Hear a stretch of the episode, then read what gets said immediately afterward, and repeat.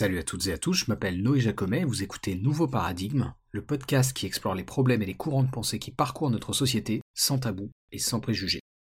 Alors le sujet de l'épisode d'aujourd'hui est celui qui avait été voté par les donateurs donatrices Tipeee et Patreon il y a quelques mois, et donc comme promis va être consacré au cahier bleu de Wittgenstein, et l'idée c'était vraiment de vous donner envie de vous pencher un peu plus en détail sur Wittgenstein à travers, euh, j'allais dire, une, une lecture commentée, c'est peut-être un peu excessif, mais vous verrez que dans la deuxième partie je vais vous lire pas mal d'extraits, et c'est pas par hasard.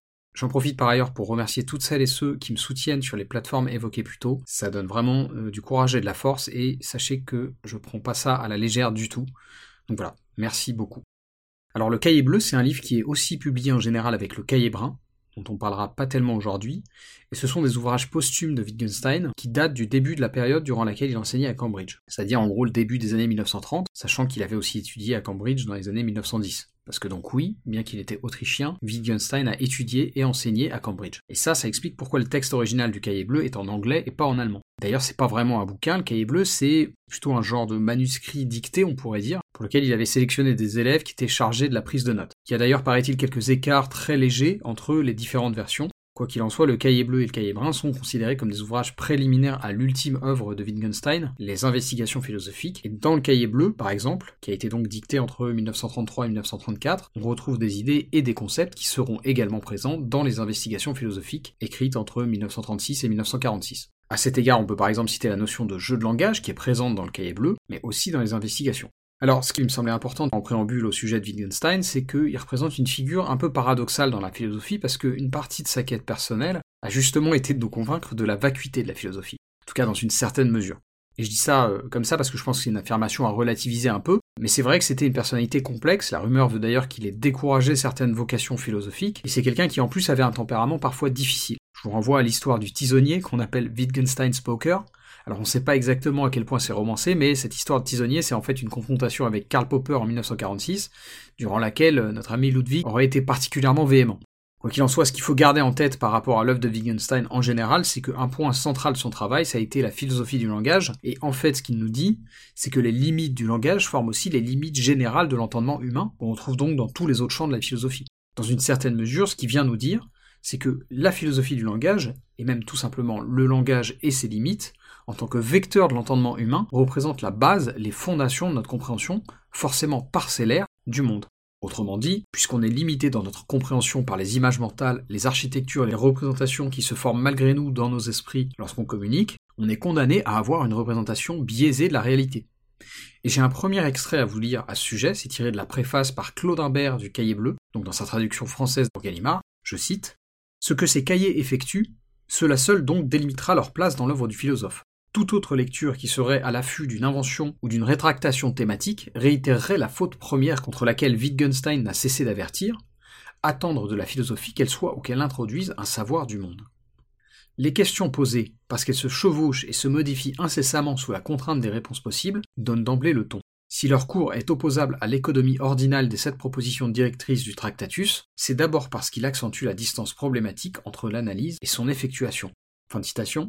Ce que nous dit Claude Imbert ici à propos du cahier bleu et du cahier brun, c'est qu'il faut prendre en compte que premièrement, ils sont des ouvrages de philosophie, c'est une discipline que Wittgenstein pense plus limitée que d'autres philosophes, et deuxièmement que c'est une forme d'addendum cohérent au Tractatus, et que dans la continuité de son travail et de ce qu'il pense de sa discipline, Wittgenstein ne cherche pas à nous apporter des réponses définitives et figées, mais plutôt à explorer les questions philosophiques de manière dynamique. Voilà donc pour cette intro. Et avant de poursuivre, il me semblait important de faire aussi dans cet épisode mention de quelques aspects de la vie de Wittgenstein pour comprendre aussi qui il était, le contexte dans lequel il a vécu, le milieu dont il venait, avant de parler plus en détail du cahier bleu. Donc Wittgenstein, Ludwig de son prénom, était issu d'un milieu social très aisé, puisqu'il était le neuvième enfant de Karl et Léopoldine, sachant donc que son père Karl Wittgenstein était un mania du fer très important de l'Empire austro-hongrois. Bien que ethniquement juifs, les enfants Wittgenstein ont tous été baptisés et élevés dans la tradition catholique, et Ludwig n'y fait pas exception. Et pour faire court, il baignait en fait à la maison dans un bouillon de culture extrêmement sophistiqué. Il faut vraiment garder en tête qu'à l'époque déjà, certains hommes d'affaires étaient très investis dans une forme de philanthropie, et donc considéraient qu'il était de leur devoir de financer les arts, la culture, les bonnes œuvres, etc. pour leur communauté respective. Et c'était le cas de Karl Wittgenstein, et donc la famille était très impliquée dans le rayonnement culturel de Vienne. Et visiblement, c'était quelque chose de perceptible dans la demeure familiale. C'est un truc qui revient assez souvent quand on écoute des visiteurs occasionnels ou récurrents du palais Wittgenstein, et disons qu'ils avaient un réseau assez important. Le portrait de mariage de Margaret, l'une des sœurs de Ludwig par exemple, a été réalisé par Gustav Klimt. Et Paul, l'un de ses frères, était un pianiste de renommée internationale. Bref, les Wittgenstein avaient une vie riche aussi bien d'un point de vue financier que d'un point de vue socioculturel. Cela étant, l'éducation de Karl était très dure, parce qu'il voulait que ses fils travaillent dans son empire industriel, et plus largement il semblerait du témoignage de plusieurs proches de la famille que l'ambiance était quand même difficile et tendue, tel point qu'il y avait une forme de tendance à la mélancolie, voire la dépression dans la famille, si bien que trois des quatre frères de Ludwig se sont suicidés pour différentes raisons mais notamment dans le cas de son frère Rudy, du fait de son homosexualité. Et c'est donc le moment de préciser ça aussi à propos de Ludwig. C'est pas tout à fait clair s'il était homo ou bisexuel, mais en tout cas, il n'était pas hétéro, ce qui évidemment était extrêmement mal vu dans la société de l'époque. Et je précise ça pas par voyeurisme, hein, mais pour expliquer aussi pourquoi, dans le cas de Ludwig, pouvait avoir des tendances à la dépression aussi. Gardez en tête que d'autres grands noms de l'histoire européenne de l'époque, comme Alan Turing au Royaume-Uni, ont dû faire face à de très graves problèmes légaux, hein, du fait de leur homosexualité.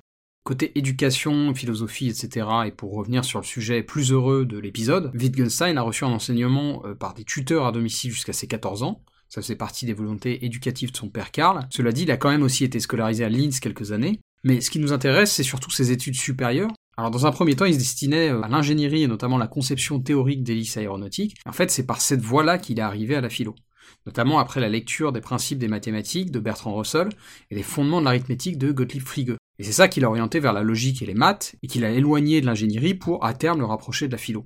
Ça l'a d'ailleurs amené à rentrer en contact avec Frege, et c'est lui qui euh, lui a conseillé d'aller étudier à Cambridge en 1911. La suite, vous la connaissez un petit peu puisqu'on en a évoqué une partie dans l'intro. Dans la Première Guerre mondiale et dans l'après-guerre, il travaille au Tractatus, qui publie en 1921. Et là-dessus, il fait vraiment une pause assez longue en fait, et des années plus tard, il revient à Cambridge en 1929, et c'est là qu'il travaille à ce qui deviendra le cahier bleu et le cahier brun, et les investigations philosophiques. Il y aura évidemment beaucoup plus que ça à dire, notamment sur la période de la Seconde Guerre mondiale, mais là, vous avez les grandes lignes de sa bio, et notamment en ce qui concerne le cahier bleu. Alors pourquoi être revenu à Cambridge? Déjà, comme on l'a vu dans l'intro, c'est pas que Wittgenstein considérait ses nouveaux travaux comme une rétractation. C'est plutôt qu'il avait l'impression d'avoir de nouvelles choses à dire depuis le Tractatus. Cela étant dit, le cahier bleu, et d'ailleurs le cahier brun et les investigations aussi, traitent de sujets très similaires et notamment des limites qu'impose la communication, le langage à l'entendement humain, mais une idée nouvelle qui apparaît dans le cahier bleu et qui vient s'ajouter à la notion d'image présentée dans le Tractatus, c'est le concept de jeu de langage. Alors c'est quelque chose que j'avais déjà évoqué dans un épisode récent du podcast où on parlait de Wittgenstein, mais aussi de la chercheuse Lera Boroditsky et des limites de notre langage. Je vais pas m'éterniser là-dessus, mais pour faire court, un jeu de langage, c'est une sorte de sous-ensemble, très réduit, hein, de règles spécifiques et implicites au sein d'un langage donné. Par exemple, dans le jeu de langage de la nourriture, le mot baguette veut pas dire la même chose que dans le jeu de langage de la musique.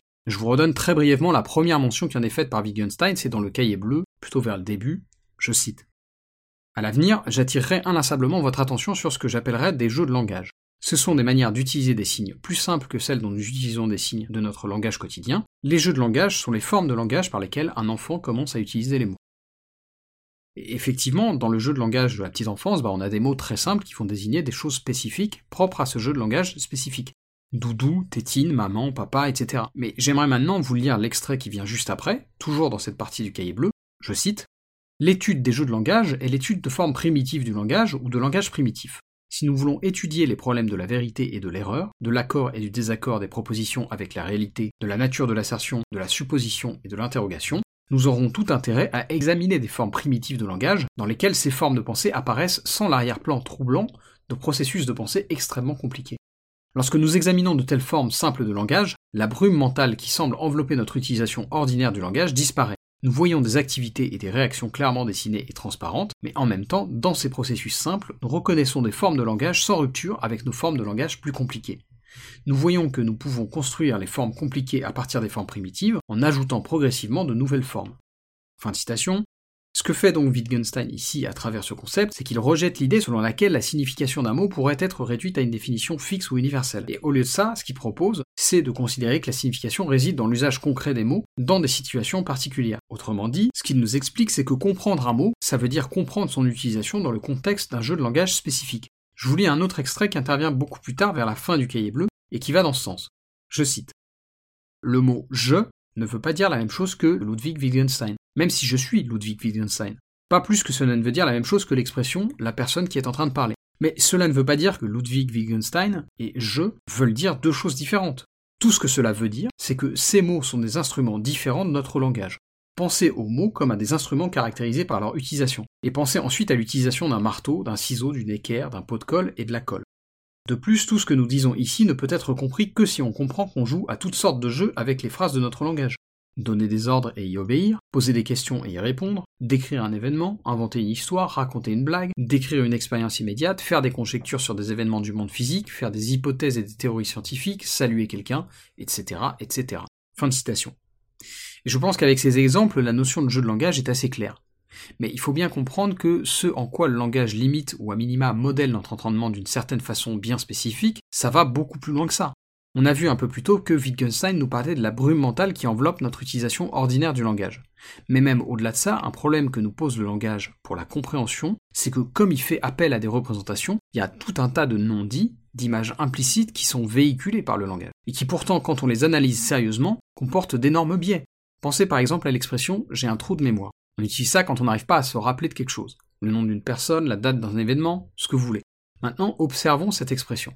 Observons ce qu'elle transmet implicitement. Si on peut avoir un trou à la mémoire, alors c'est que la mémoire serait en fait une sorte de contenant, comme un sac ou un coffre, et que de ce contenant, de cet espace mental spécifique, des pensées pourraient s'échapper. C'est quand même hyper particulier quand on y réfléchit, et très arbitraire. Et en fait, tout le langage est comme ça. Il comporte des images plus ou moins implicites qui véhiculent des modèles, des représentations, et qui orientent notre compréhension dans une certaine direction, elle aussi arbitraire. J'ai un autre extrait à vous lire où justement Wittgenstein s'attarde sur un exemple similaire à celui que je viens de vous proposer. Je cite Nous passons facilement sur la différence entre énoncer un événement mental conscient et faire une hypothèse concernant ce qu'on pourrait appeler le mécanisme de l'esprit. Et cela d'autant plus que de telles hypothèses ou de telles images du fonctionnement de notre esprit s'incarnent dans de nombreuses formes d'expression de notre langage quotidien. Le passé voulait dire, dans la phrase Je voulais dire l'homme qui a gagné la bataille d'Austerlitz, fait partie d'une image de ce genre, puisque nous concevons alors l'esprit comme un endroit où ce dont nous nous souvenons est conservé, entreposé, avant que nous ne l'exprimions. Si je siffle un air que je connais bien et que je suis interrompu au milieu, et si quelqu'un me demande alors Vous auriez su continuer? je répondrai oui bien sûr. Quel genre de processus est-ce donc que ce savoir continuer? Il pourrait sembler que toute la suite de la mélodie devait être présente lorsque je savais comment continuer. Ici encore, Wittgenstein nous montre que notre langage charrie des choses qui, à bien des égards, nous dépassent, et dépassent le sens potentiel qu'on voulait ou qu'on voudrait mettre derrière nos propos. D'ailleurs, vous l'aurez sans doute remarqué, mais je viens d'utiliser le verbe charrier, pour souligner que le langage transporte, véhicule des choses parfois implicites. C'est pas un hasard parce que je voulais transmettre une certaine image, mais là encore, je suis pas totalement maître de ce que le choix de ce mot comporte. Et c'est là qu'on arrive au mindfuck ultime, si vous me permettez l'expression, du travail de Wittgenstein. Tout ce qu'il fait, et même tout ce qu'on vient de faire à travers ce podcast, se fait également par le biais du langage. Et c'est un problème. Comment analyser quelque chose si on est obligé de passer par cette même chose dans notre processus analytique? Pour analyser le langage, on est bien obligé d'utiliser le langage. Mais du coup, on n'a aucune distance véritable avec l'objet de notre analyse. Et ça, c'est extrêmement problématique. Et c'est d'ailleurs dit dans l'avant-propos du Tractatus, je pense que vous en souvenez, je l'avais déjà cité, mais Wittgenstein nous y explique que, pour tracer une frontière à l'acte de pensée, nous devrions pouvoir penser les deux côtés de cette frontière, nous devrions donc pouvoir penser ce qui ne se laisse pas penser. La frontière ne pourra donc être tracée que dans la langue. Et c'est là toute la difficulté à laquelle on est confronté. Aussi bien quand on essaie d'exprimer quelque chose que quand on essaie d'expliquer quelque chose. Parce que l'explication du sens d'un mot, c'est déjà autre chose que le sens d'un mot. C'est ça que nous dit Wittgenstein dans le cahier bleu. Et donc, in fine, une des conclusions qu'on peut tirer du cahier bleu, c'est que nous sommes en quelque sorte condamnés à essayer de dire des choses qui sont, in fine, indicibles. Voilà, j'espère que cette petite intro au cahier bleu vous aura plu. J'espère surtout qu'elle vous aura donné envie de le lire. C'est un texte qui est pas facile mais qui est pas très long non plus et qui à mon avis vaut vraiment le coup parce qu'il permet de se mettre en contact justement avec cet aspect euh, fondamental, probablement l'apport principal de Wittgenstein, qui est bah, ce qu'on a un petit peu évoqué dans l'épisode d'aujourd'hui, à savoir euh, cette faculté à nous montrer que le langage a des limites qui sont profondément bloquantes pour l'entendement humain. Donc je vous encourage vraiment à vous renseigner là-dessus. Quoi qu'il en soit, j'aimerais à l'avenir aller plus en profondeur sur Wittgenstein, un peu comme j'ai pu le faire euh, ces derniers mois avec Position Revue par exemple, pour parler de Spinoza, dans de longs épisodes de podcast. Mais je sais pas encore exactement comment on le fera, euh, ni sous quelle forme. Je pense que l'idéal c'est d'avoir justement un invité ou une invitée pour établir un échange plus dialectique. Quoi qu'il en soit, donc vous, avez bien vu que c'était vraiment une intro, et à l'avenir on sera donc amené à reparler de Wittgenstein sur la chaîne, dans de prochains épisodes du podcast. D'ici là, prenez soin de vous, restez curieux, et à bientôt dans Nouveau Paradigme.